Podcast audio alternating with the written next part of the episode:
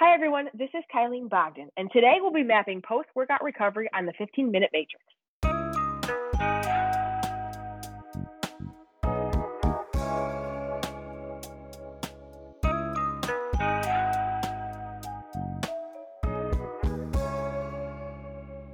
Welcome to the 15 Minute Matrix. I'm Andrea Nakayama, functional medicine nutritionist and your host. This is the podcast that brings you bite sized insights and lessons on the clinical relevance of the functional nutrition matrix, the most important tool in functional medicine and functional nutrition. The matrix is so important not only because it invites us to slow down and stop and assess, but also because it reminds us of three very important factors in our care recommendations and outcomes. Everything is connected. We are all unique and all things matter. Be sure to head over to this episode's show notes at 15minutematrix.com if you'd like to see today's topic mapped on a downloadable matrix to remind you of these critical aspects of care. Today on the 15 Minute Matrix, I'll be speaking with Kylene Bogden. Kylene Bogden enters her fifth season with the Cleveland Cavaliers as the team dietitian and nutritionist. In her role, she directs all facets of performance nutrition as it relates to pre and post workout fuel, recovery, and injury prevention.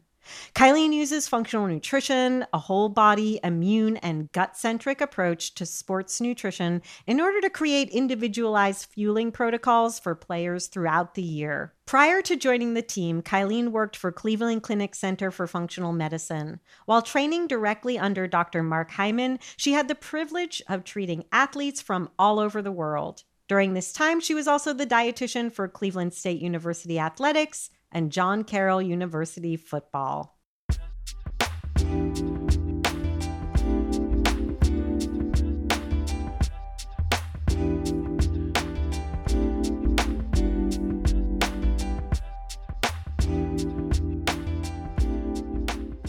Kylene, welcome to the 15 Minute Matrix. Thank you so much for having me. I'm so excited to be here. I was so excited to find you for a number of reasons. I mean, first of all, you bring functional medicine and functional nutrition practices to a much needed arena. And secondly, you live in Cleveland, which is where my son goes to school. So I felt an affinity for you there. So super excited to find you, Kylene. And today we're talking about post recovery workout. Can you talk into what the body needs to recover after workout and why we might need to think about this kind of recovery differently? Sure. And you know what's interesting? As conventionally trained dietitian to start, my answer would have been pretty different for you five to 10 years ago. But mm. now, from a functional standpoint, it's incredibly different. But I guess to make a long story short, the needs are a bit different for each person. Of right. course, it depends what your typical diet looks like, what your sleep looks like, what your training regimen looks like. But long story short, I guess the simple answer is that we need to make sure that protein needs are being met for repair and resynthesis. And we also need to make sure that we're replenishing glycogen stores. So, of course, good quality carbohydrate.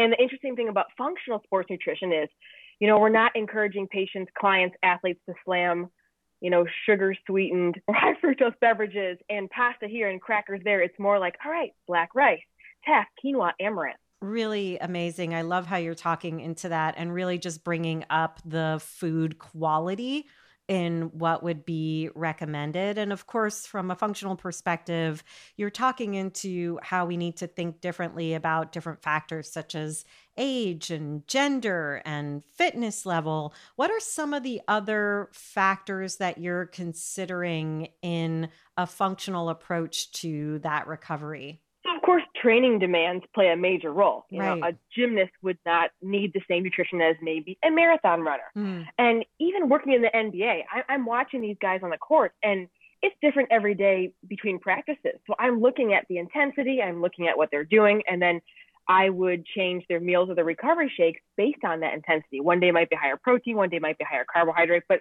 but that's kind of the epicenter. It's what the training looks like. I think that's probably the most important. And then second, of course, is what their diet looks like throughout the day. And how how is that impacting the kind of macronutrient breakdown? I know a lot of people, like you said, from your past training, can get stuck in that thinking.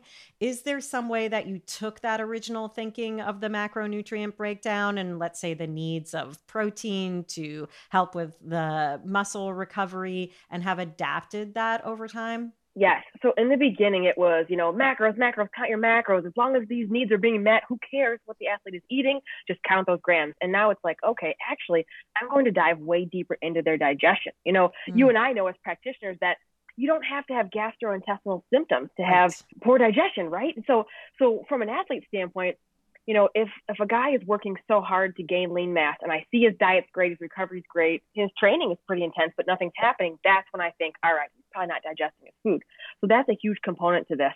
And I'm definitely looking at that. I mean, I have to ask every athlete what their stool looks like. Right. I know it's awkward, but we go through it at the start of every season because it matters. I don't care if you're a weekend warrior. I don't care if you're the greatest athlete in professional sports. I need to know what it looks like in the toilet because it tells me if it's digesting your food. So I focus more on that because – someone could have macros perfectly counted by the best dietitian in the country, but if they're not digesting their food, what are we even doing? I'd rather have someone have those numbers a little bit off, but have more, you know, proper digestion, I should say. Yeah. And, you know, poop is a big topic. It's one of our, I like to say it's one oh, of yeah. our best diagnostic tools. It's right there. And we can really tell a lot about an individual based on that. How receptive are these NBA athletes to your way of approaching this? Tough because it just it just depends on the player. Depends what they're going through. Of course, those that that feel very good, feel energized, they're less inclined to listen. Versus those that are kind of like, you know what, I am really tired after practice. My joints are really sore when I wake up in the morning. You know, my recovery is taking two to three days now, where it used to take 24 hours. Those are the guys and girls. You know, I also work with women in my private practice who say, "All right, I'm ready to do this. Let's make some changes," and they are on it. You suggest it, it's done. And are there typical differences that you've seen with those guys, especially high performance guys, and the women you work with in your private practice? Are there like baseline difference that you're seeing in those two populations? That's a great question. And so I would say it really depends on sport. I mean, right. you see a lot of differences in the athletes who have to restrict. Uh, well, they prefer to restrict because they'd like to maintain a certain weight or a certain body composition. But I guess I just think what you see across the board, though, the most common theme is the stress levels tend to be significantly higher in the elite. Whether it's good stress or bad stress, mm-hmm. it may mm-hmm. not be. It might. It might be. Oh my gosh, I want to make the Olympic team. It might mean, you know, oh my gosh, uh, I feel great, but my home life isn't great, or I'm trying to juggle this, or I'm trying to juggle school and my sport and everything in between. The stress level is higher, and because of that, um, injury is usually more prevalent, and gut issues are usually more prevalent. And sometimes just because their schedules are so crazy and training demands are so intense, they just can't get the nutrients they need day in and day out. It's so fascinating to kind of just look at the center of the functional nutrition matrix and think about how some of these areas are activated just naturally by performance uh, requirements. So let's just talk a little bit yeah. about the immune and inflammatory balance because inflammation is happening naturally from working our body, right? You got it. So what do we do? So I love this. It's just I feel like I could talk about this for hours. But one thing I want to make note of is that you know a lot of us as practitioners are taught well you know athletes are usually the healthiest of all populations and they don't need additional supplementation and but really when you look at this and you look at the matrix like there's just so much that needs to be done so for example think about all my endurance athletes that are running outside 10 20 30 miles a day detoxification is a big deal guess what they're running past cars that are blowing off you know mm-hmm. fumes and they're running downtown through cities and I even have I've had athletes over the years that have worked or I'm sorry that have ran through the country. So all the pesticides being sprayed on the crops. I mean, it goes on and on and on. But I guess kind of my go-to to circle back and get around to your question, my little core is a really good quality multivitamin, a really good quality fish oil. I prefer that vitamin D be built into the multivitamin and then high quality turmeric. Like that is kind of my little bundle my little baseline bundle to start because it's not possible to train the way these athletes train and get everything you need through food. And then, of course, it supports everything in the matrix, just like you said, the immune system, the inflammatory imbalance. We have to work to offset that. And that's kind of my step one, the little safety measure there that any athlete, just about any athlete, can safely implement. You're talking about detoxification. I love that. oxidative stress is also naturally going to happen through pushing our bodies, right? I mean, isn't there just natural yeah. free radical production?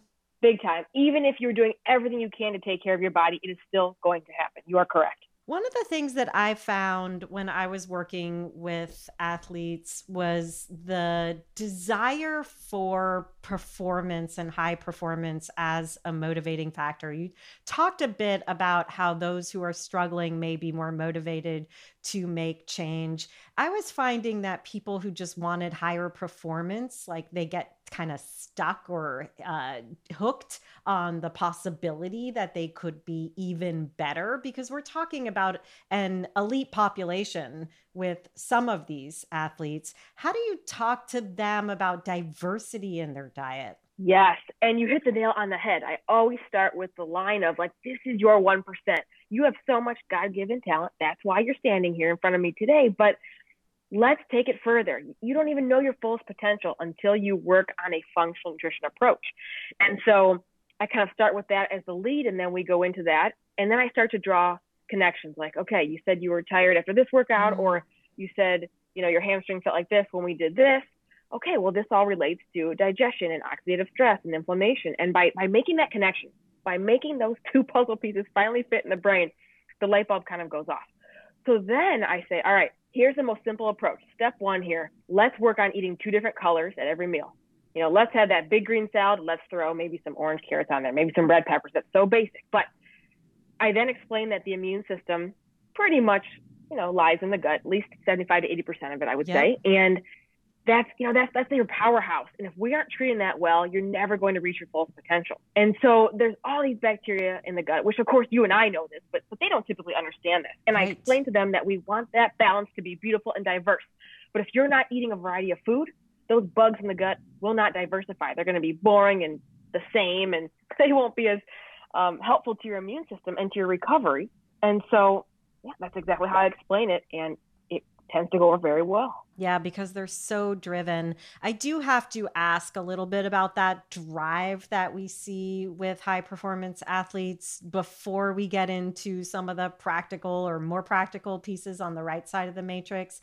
How does mm-hmm. that drive, that overdrive, that um, really, I mean, I, I almost want to think of it as like a type A or a perfectionism or that high intensity. How does that play out positively and sometimes not so positively for the individuals you're working with. Right. It's a blessing and a curse, especially when it comes to functional nutrition. In fact, that's kind of the biggest knock against functional sports nutrition because, as you know, sometimes we rely more heavily on supplementation and we also sometimes rely on removing certain foods or food groups just depending on that athlete's symptoms. And because of that, and, and if you don't explain very thoroughly what you're doing and why you're doing it, that type A intense personality can can unfortunately take it way too far. Right. And they almost kind of fall into this bubble of like, oh my gosh, these foods are terrible for me. Mm-hmm. If I eat them, mm-hmm. I'm never going to, you know, win this game or, or become this this certain weight or weight class or I mean the list goes on and on. But you have to tread lightly because it's exactly what you said. These are very generally speaking type A intense human beings who try very hard. They're the best at what they do. And if you don't tailor that and explain that this is we're using food as medicine. We're using food as a legal performance enhancement. Some of these changes we make will not be forever. It might just be the next 30 days to see how you feel, to see how you recover. And by explaining it that way, we can kind of take that type A down a few notches to where we don't start trending into disordered eating. Right. Kind of tune into one's own body and really be able to mm-hmm. uh, measure those outcomes as opposed to, I think the, the obsessive behavior comes when people don't understand what they're supposed to be doing and they're fishing, searching. Exactly. Yeah, that can get into that trap. Let's head over to the right side of the functional nutrition matrix. What I like to think about is the skills. So mm-hmm. we can't talk about post recovery nutrition nutrition without speaking about sleep and relaxation, right? Absolutely. So, what do we need? How are you talking to your clients and patients about sleep and relaxation? Well, I very much dive into the gut brain connection and how the vagus nerve connects the two. They're constantly communicating. If the gut's not happy, the brain won't be happy, and vice versa. And of course, they know by now that nutrition is a huge component of this. But I don't care how well you eat. If you're not sleeping, if you're on Instagram or playing video games till two in the morning, right. it doesn't really matter how great your diet is. Your melatonin production is all backwards. You're going to wake up exhausted, and then it fuels that cycle of oh, I need caffeine or I need that Red Bull or I need, you know, whatever, you name it on the day. And then you're going back into that, well, I'm wired, now I can't sleep, so I'm playing video games till two in the morning and it repeats and repeats. So by actually explaining it and making that connection and tapping into their symptoms, like, oh, you were, you know, you were really groggy or you fumbled, you struggled with word finding this morning. I mean, that type of thing, they start to make the connection because they know it's happening, but they don't realize why it's happening. Yeah. And I always say that if we don't address sleep, poop, and blood sugar balance as kind of the non negotiable trifecta, it's hard to build yeah. on top of that. And blood sugar balance, I'm sure, is very different for an athlete and somebody who's working out hard because they're utilizing those sugars so readily. Yes, and in fact, just a little fun fact. It's funny you mentioned that. We have a couple athletes now, just for fun, wearing continuous glucose Ooh, monitors, it. and it's interesting, right? And they're they're they'll come up to me and they'll say, "Oh my gosh, you know, I noticed that when I felt the drop and I felt sick, you know, I ate almonds and I felt a lot better." And of course, it's funny because you and I learned this in school, but but to these athletes, it's brand new information. But it's cool to see that what we read in the textbooks and in the research papers is actually valid. Yeah. And what about hydration? We can't have this conversation without hydration. I do think a lot of athletes overlook this step and could be mm. faltering because they're improperly hydrated. Absolutely. And sweat rate is genetic, which is interesting. So, mm. in other words, you know, you can have someone that sweats a ton, but they're not losing a ton of sodium, for example. So they may feel okay versus the next athlete is losing sodium left and right, cramping, his eyes are burning because it's falling in his eyes. So you have to, of course, get to know the athlete and their symptoms. But in the functional sports nutrition world, do you know what I see more of is the fact that these athletes who are trying to be very health conscious are only drinking water all day because they think that's the answer. They're afraid of sugar. And I understand that. But again, you know, poor information is, it can almost lead to disorder eating disorder right. hydration. So yeah. you just have to make sure that good quality electrolytes are being consumed before, during, and after the workout because at this level, water alone isn't enough. So, favorite form of electrolytes? I have no affiliation with this brand, but I love Catalyte by Thorne. Okay, great. Any thoughts about coconut water and the things people think there with electrolytes? Sure, absolutely. I mean, awesome source of potassium, awesome source of just like a very all natural beverage. I know many of my athletes complain about the taste. So, I mean, there's that. But sure, for your average weekend warrior, or you know maybe you, you walk briskly. I mean that's awesome. We just need a little more than that for for typical elite athlete right. So kylene anything else you wish people who were working with the weekend warriors knew to support this community? I mean, not all of us are working with NBA athletes or Olympic athletes. Sure, but sure, sure. what do you wish we all knew for those athletes in our lives that we're supporting? Well, one is that if you have the opportunity, especially if insurance covers it, I think it's absolutely worth nutrient deficiency testing. Even mm-hmm. if you, even if the weekend warrior thinks that it's not relevant and they feel great, it's just such an awesome tool because it's concrete information. It's so tangible. It's just an easy way to help them connect the dots, especially if you have the weekend warrior that's very stubborn. Another big point is my weekend warriors tend to be much heavier on caffeine. And it's so often overlooked because many of us drink it. But the weekend warriors are the ones that are juggling family and typically a job and their training and they're living on caffeine to survive. And think about what that does to cortisol levels and sleep and recovery and everything in between.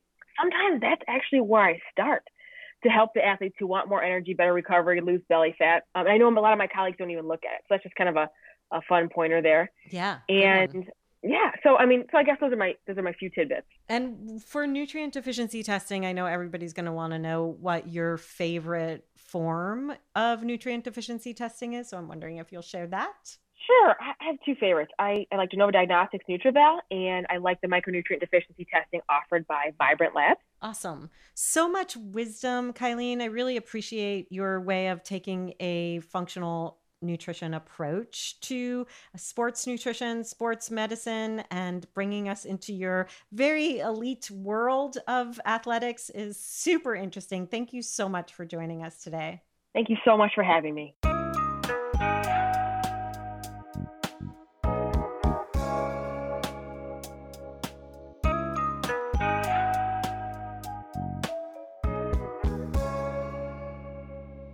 15 Minute Matrix is brought to you by me, Andrea Nakayama, and the Functional Nutrition Alliance. Check out the latest in functional nutrition at functionalnutritionlab.com forward slash blog. The 15 Minute Matrix is produced, mixed, and edited by Rowan Bradley with production support from Natalie Merrill and the team at the Functional Nutrition Alliance. You can find episodes on all kinds of topics with more incredible guests at our podcast website, 15minutematrix.com. And if you'd like to be notified by email each week about our podcast releases, please go to 15minutematrix.com forward slash notify. Also, we'd love to hear your thoughts, your feedback, and who you'd like to hear next on the podcast. You can email us at ask at 15minutematrix.com.